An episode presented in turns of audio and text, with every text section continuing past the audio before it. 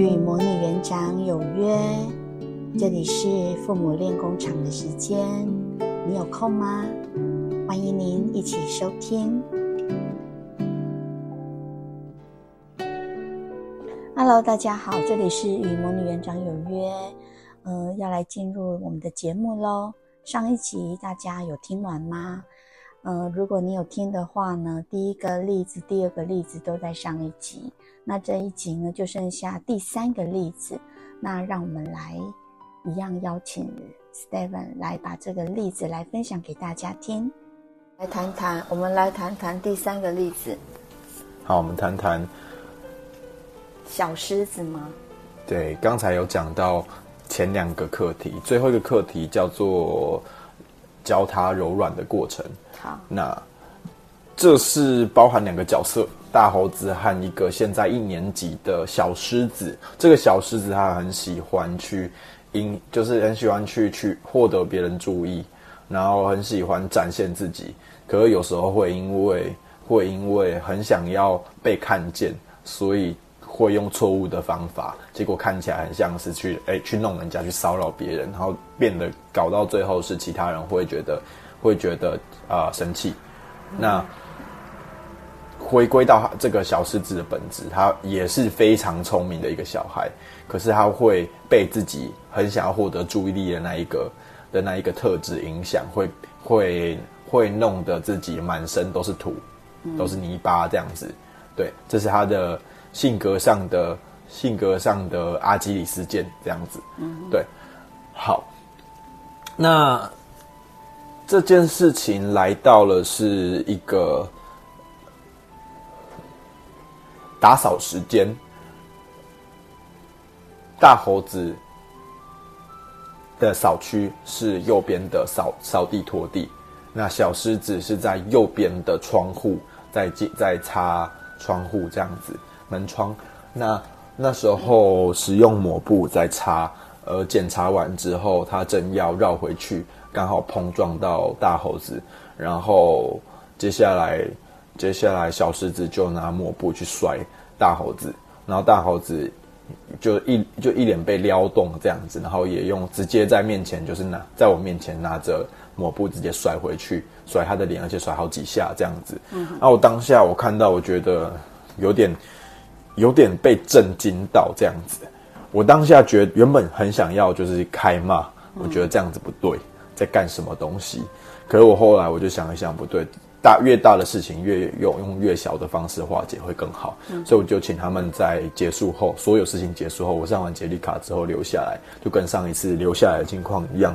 那一样的，我也先问他们说：“那你有你们觉得我在处罚你吗？我让你们等在那边在那边休息等待看书是在处罚你吗？”他觉得不是。我说：“那我请你们过来的原因。”是因为我现在想要生气你们，还是要跟你们好好讲话呢？他说：“好好讲话。”好，我就跟他说，我就跟他说，嗯，我请他们拿拿拿一把尺，我跟他说：“来，你们现在用力的去捏这把尺，然后捏着那个那个尖那个扁的尖的地方，他捏下去。”我说：“来，你用力的捏。”他们都两个人都要用力的捏。好，那捏完之后。我再请他们捏着两块橡皮擦，他们捏完之后，我说：“来，用同样的力气捏，你觉得哪个哪个给你比较痛？”他说：“尺比较痛，铁尺比较痛。”我说：“好，那明明都是一样的力力道，你却会觉得一个东西比较痛。如果你可以选择的话，你会选择你会选择去捏，你会你会更。”更喜欢捏橡皮擦的触感还是铁尺？他说橡皮擦，两个人都说橡皮擦。嗯、我说好，那每个人都有很生气、很用力的时候，那一定会有的，我也会有。我跟他说，我跟他说，老师最近也，老师最近也有自己生气或或想要起冲突的时候。可是当我们今天碰到的是橡皮擦，我们没生气不起来，因为我们压下去的时候觉得好舒服。我们没有觉得，没有觉得压到坚硬的东西。你们感受到的，你们感受到的柔软，是会化解，会化解冲突的。那如果你觉得靠着自己的坚硬可以很强的话，那你要想想看，你有一天很容易都会遇到更强、更坚硬的东西。假设你是一一把刀，会有会有斧头来对抗你；如果你是一把枪，可能会有大炮，更越来越强。这样是比不完的。你有可能最后最后就会满身都是伤，而且不觉得开心。你你就算今天火力比别人强，你最后也会受伤，你会觉得不开心。可是如果今天呢，你是在跟一个你是在跟一颗橡皮擦对。对抗的话，你会发现，哎，很有弹性又很柔软，我怎么样都打不出感觉，所以我最后反倒也不会想要继续起冲突了。这样子真的输了吗？你没有打赢对方，可是你真的输了吗？没有，你们两个人都赢了。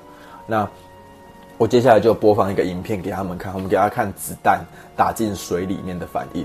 那你众所皆知，子弹打到打打到水里面的时候，它不会整个穿透，它会在很短的距离内就是。就是消消掉冲击力，然后就直接掉到掉到底底部这样子。他们看到之后想说很惊讶，我说我说对，你没有发现到水是这么柔软的东西，可是却却能够吸收子弹的冲击力。那这件事情呢，它其实它其实是象征着象征着你今天最强大的力力，再怎么强大的力力量都不会胜过于柔软还有弹性。如果你今天一直都想要成为坚硬的，你会，你最后会没有办法真正成为最厉害的强者。好，我我就跟他说，就连现在，就就连就连我们以打架这件事情来说好了，你们知道现在全世界大家最最敬仰的的武术的专家是谁吗？是李小龙。然后我说，诶。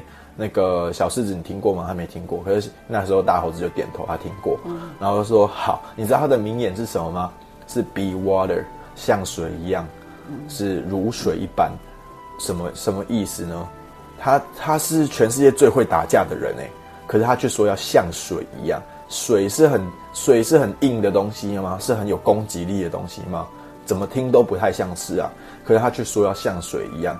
那如果你都你如果你都没有自信能够打赢全世界最会打架的人，那那你那那他说的话，他说像水一样这句话叫叫做强大。你该学习的是成为很坚硬、很会很坚硬、很攻击力很强，还是成为水呢？怎么样才会成成为真正厉害的呢？那接下来他们两个就突然间好像理解了，嗯、然后又说学习柔软并不会让你变成弱小，学习弹成呃去练习弹性不会让你失去你的失去你的你的你的能量，反反而呢可以让你们两个人都让你跟对方都得到赢的感觉，都得到舒服的感觉，这是最重要的。然后第二点呢？刚才我把你们留在这里，你们你们也可以玩，你们也可以看书，而你们刚才在玩棋，你们觉得不舒服吗？没有，蛮喜欢的吧？那我也在让你们两个感受你们相处的过程。你们真的有一定要跟对方对方硬碰硬，互相打打来打去起冲突吗？真的打来打去是最好的做法吗？你们如果要用吵架或要用生气的方式处理，最后一定是最最后你们两个都不会舒服啊。只会顶多只会有一个人觉得窃喜，可是另外一个人很不舒服。可是你们现在两个这样子有很不舒服吗？没有啊，你们两个都挺开心的啊，被留在这里，你们两个你们两个玩得很，你们两个玩得起来啊。那他们就理解了。我说好，如果你如果你们了解了之后，请随时谨记你说话要用要拿出的拿出的最好的一面是去。呈现柔软的状态，像水一样，be water，这样子，这是最近的课题。这样子处理大概多久？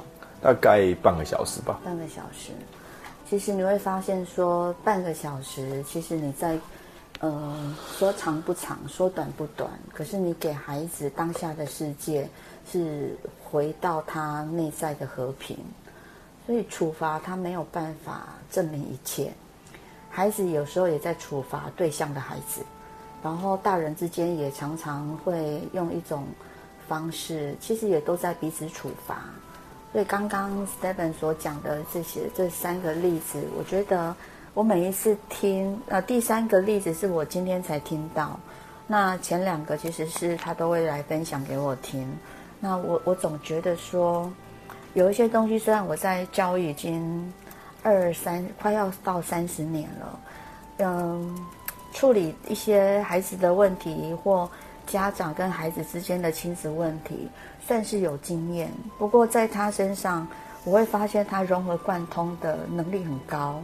然后我也很在这当在听的当下，我也觉得孩子挺幸福的，可以遇到这样子的老师。不是我现在要当面褒奖他、夸奖他，而是这是我心里真正的感觉。我认为每一个老师其实都可以去学习，学习什么呢？学习方法，学习呃，去看见自己的信念，就是他可能不是糊口饭吃。而是我们对于这样子的目标，我们有没有想要成为解决孩子问题的那一个成人，或者是我们想不想化解当下的的冲突，或者在冲突之后，我们透过成就来回馈自己的到底是什么？那这个东西跟他在经营奥兹学院，我觉得是有成效的。嗯，我想请 Steven 学生老师来说说，在。经营奥兹学院的这半年以来，你看见了什么？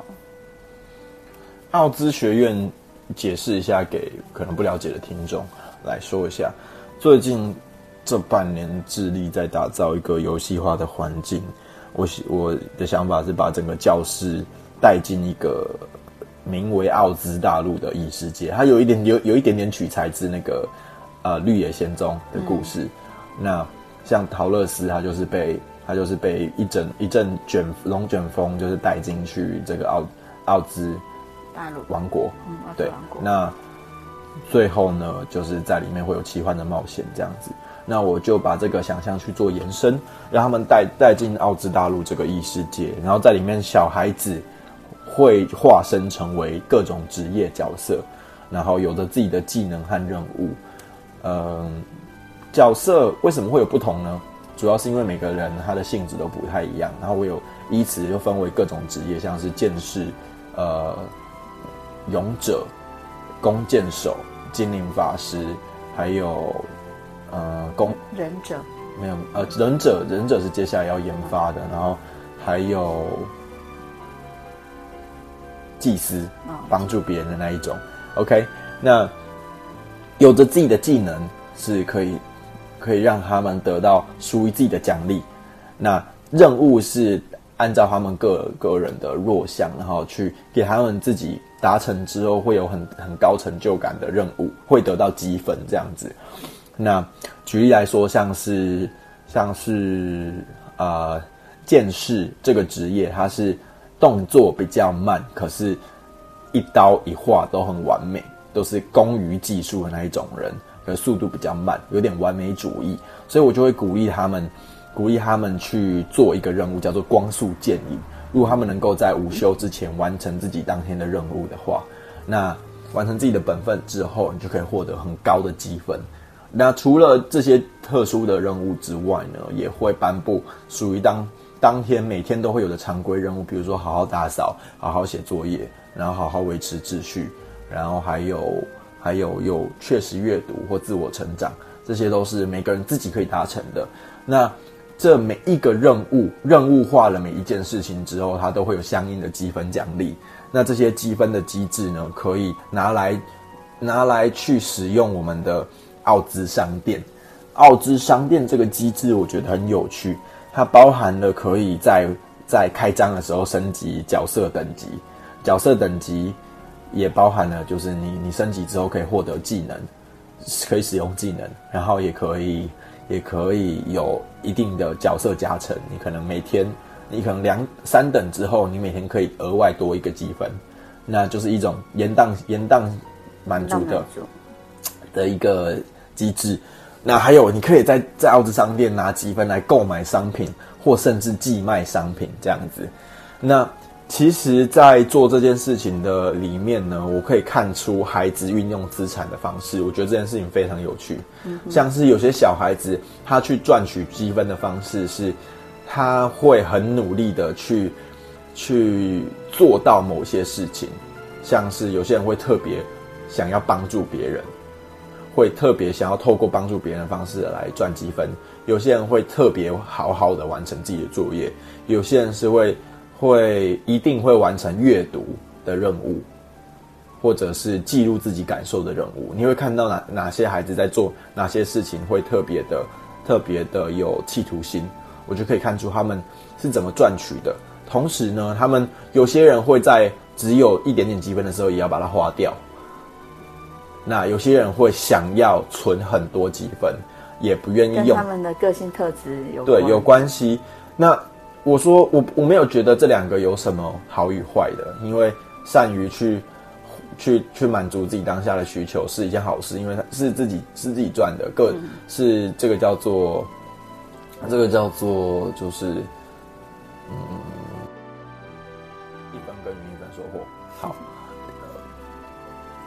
另外一点呢，善于储蓄也不也不一定，也不一定是不不一定是好或不好，因为它不仅代表你可以存得很多积分，但可能也相对着比较不聪明的存法，嗯、就是你其实可以透过升级角色来获得自己的 获得自己的的额外的奖励，因为升级角色可以需要需要积分，但是也可以帮助你得到积分，所以其实聪明的赚，聪明的花，嗯。嗯。挥霍的挥霍的花和聪明的存，有各种不同的方式。那有些小孩很有趣，他们会很喜欢在商店寄卖真的会被买走的商品，他会放一些很好吃的糖果，然后真的就卖掉了。那可能一天的积分，嗯，一般常规赚的方式，可能十五个积分就已经算还不错了。一天能够赚十五个就还不错了。那有一些小孩，他现在。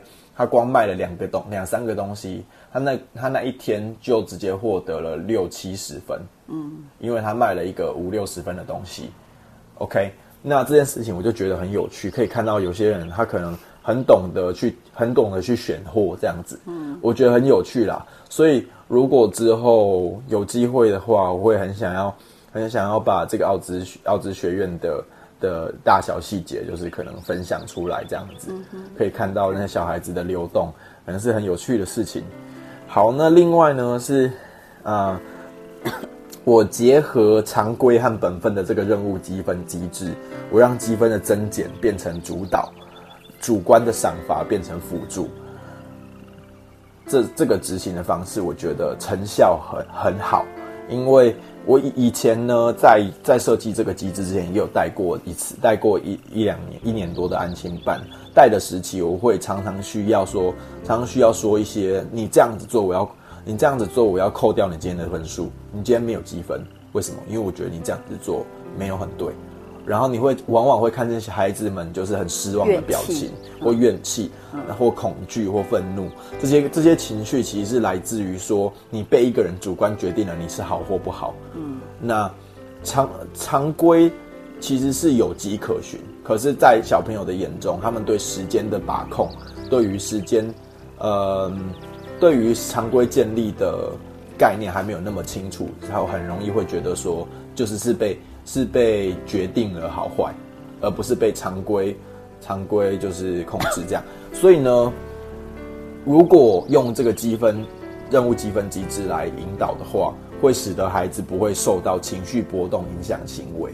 他可以知道说，现在扣，现在得到，现在被加分是因为我有做到某一件事情。嗯、那现在现在被扣分不叫做扣分，比如说你东西东西被我被我捡到。我这我会跟他特别跟他说，这个叫做保管费，嗯，积分是五分，我会我会收你五分的保管费，然后他们就会听完就会觉得就会觉得说，哦，这不是一个被扣分的行为，它只是一个，它只是一个可以接受，可以接受啊，因为就是被保管了。对。那比如说有些小孩子在雨天玩水，然后弄到一头头发都湿的，我会拿吹风机叫他吹干，然后我跟他收，我跟他收两个积分，跟他说，因为因为你你使用了这个东西，所以我要跟你收。那这个就是，这个就是我觉得，我觉得很有趣的地方，也是我发现的一个游戏化的成效。因为玩游戏嘛，谁谁嘛都会有升级、升级困难和升级容易的时候。那我觉得这一点呢，让我在做事情会变得很顺利。嗯，好，这个是我看见的奥兹学院。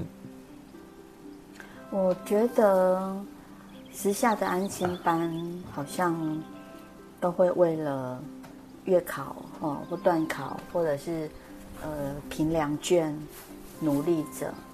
那同样是努力，真的也没有对错，是一种你想要往什么方向去，呃，是一个父母的决定，也是孩子在顺从的过程当中的一种个性特质的展现。如果他一直告诉你说我不喜欢写评量卷，我不喜欢这样的一个东西，可是他非得要在父母的决定下去完成这样的一个流程的话，那我想这就是一个选择的方向。那在奥兹学院里面呢，我们跟孩子去互动的是这些，大部分都连接到孩子的自我哦，探索自我跟他们的一个品格教育的延伸。那在讲没有对错的这个部分，也就是这是我们所选择的。我想，它已经进行了很久很久。我想未来也会如此的继续下去。就是假如奥兹学院还在，或者是说我们持续有在做这样的一件事情的话，它会是一个会是一个标的哈。那在谈了这么多，我们今天的节目也花蛮长的时间，我再来看看是不是需要把它剪辑成。两段哈，两个两个节目这样子。那现在第六点呢？我觉得在带这样年纪的孩子，呃，学生老师如何建议爸爸妈妈用什么方式去理解孩子呢？如同最一开始还有刚才提到的 讲到的，我觉得孩子也像是一面镜子和一张白纸。一方面会映射出教养者的内在状况，然后另一方面也是记录这个世界的真实，然后并且逐渐会累积出自己的自我特质。那可是我不可否认说，孩子他有自己先天的气质，他就有点指的是有点像是孩子在进入某个领域的的引导成本比较低。嗯，我觉得举例来说，容易入戏，他很容易在这做这件事情的时候会有乐趣，比较容易在这个玩这件事情的时候玩开来。很会哎，乐高很好玩，或是恐龙，恐龙最喜欢等等的。那我觉得先天气质，它就有点像是镜面的凹凸，或者是白纸的色泽一样。就是你在静下心来去仔细观测的时候，你会发现，哎，这个孩子，哎，这个镜子可以用什么方式来对话？或者是你在这张纸上画什、写什么字、画什么图，会最容易被记录下来、刻画下来。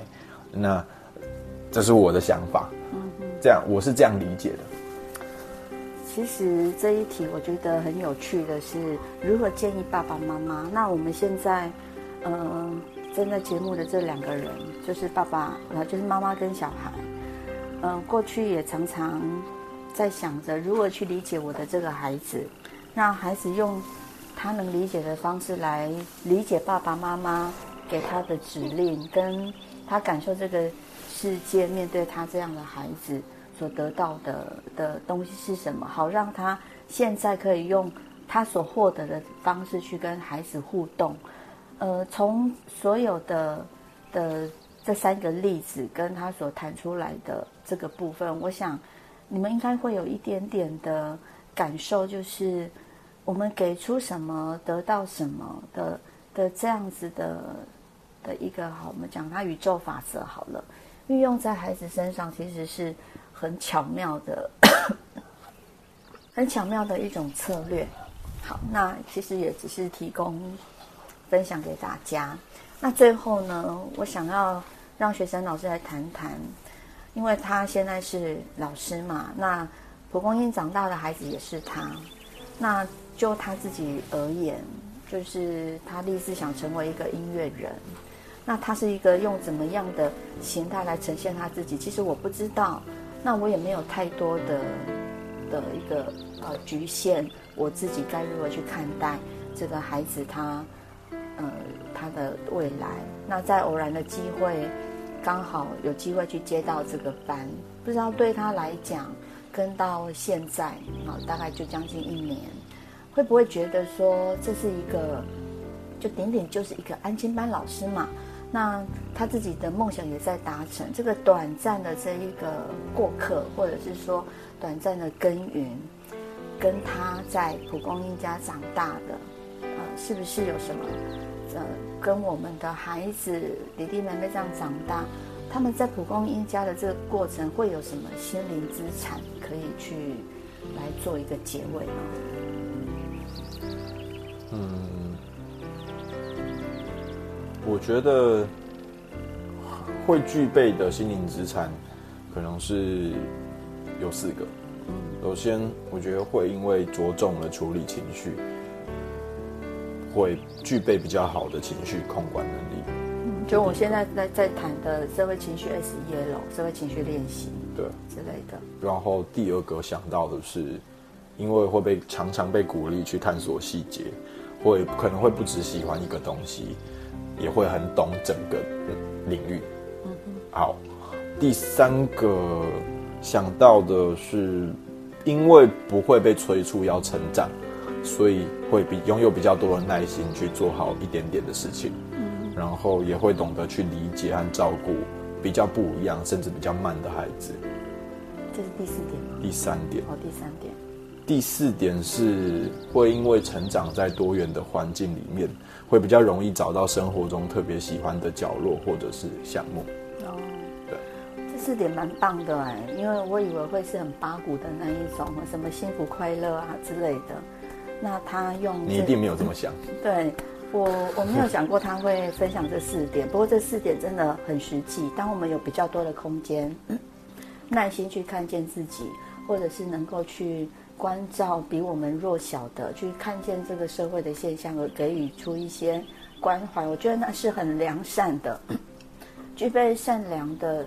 的一个一个心象，它是，呃，也是一个很柔软的力量。好，那不知道学生老师对于自己的未来，你可不可以稍微简单的分享一下你的音乐梦想，何时会会成一个雏形呢？成一个雏形，我觉我我觉得就是。可以分享的就是，大家都在自己的事情上面感受到喜欢就好了，然后你就会一直做下去了。对，我我不确定未来会发生什么事情，不过你只要一直碰这一个东西，嗯，就会感受到很想要，很想要让它，你就会你觉得啊，要怎么讲？你喜欢这个东西的感觉被你记住，而且一直复习。你就会有一天遇到很多机会，然后就会在这机会中产生质变、成长，这样子，我觉得这样就好了。哦，我觉得这个很棒，就是，嗯、当我们要成为什么的时候，你必须在这当中有接触，然后有刻意练习的机会，然后你必须要很信任自己正在努力的这件事情。那是不是父母都能够？呃，也去练习这样子的一个方式，然后去信任孩子他所做的事情，我们就彼此互相勉励。好，那我觉得今天的访谈呢，我自自己其实也收获很多，然后也蛮开心的。不知道各位听众听得如何呢？嗯、我想他有好多好多的跟孩子互动的例子，都是很经典、很精彩的。不过我们今天真的是录得太长了。不知道大家有没有耐心把它听完？那没有关系。假如你真的有听完，我给你拍拍手啊！也欢迎你们给我们留言。未来假如有机会，那我们再来再来继续录访谈的节目，这样好不好？好，今天是呃假日，用假日来录这段节目呢，我我想是很充分的。这里是与魔女园长有约，今天透过访谈跟 Steven 聊聊。孩子的的一些事情，那希望大家会喜欢。那我们下次再见喽！来，Steven 跟大家说拜拜，拜拜，好，再见喽。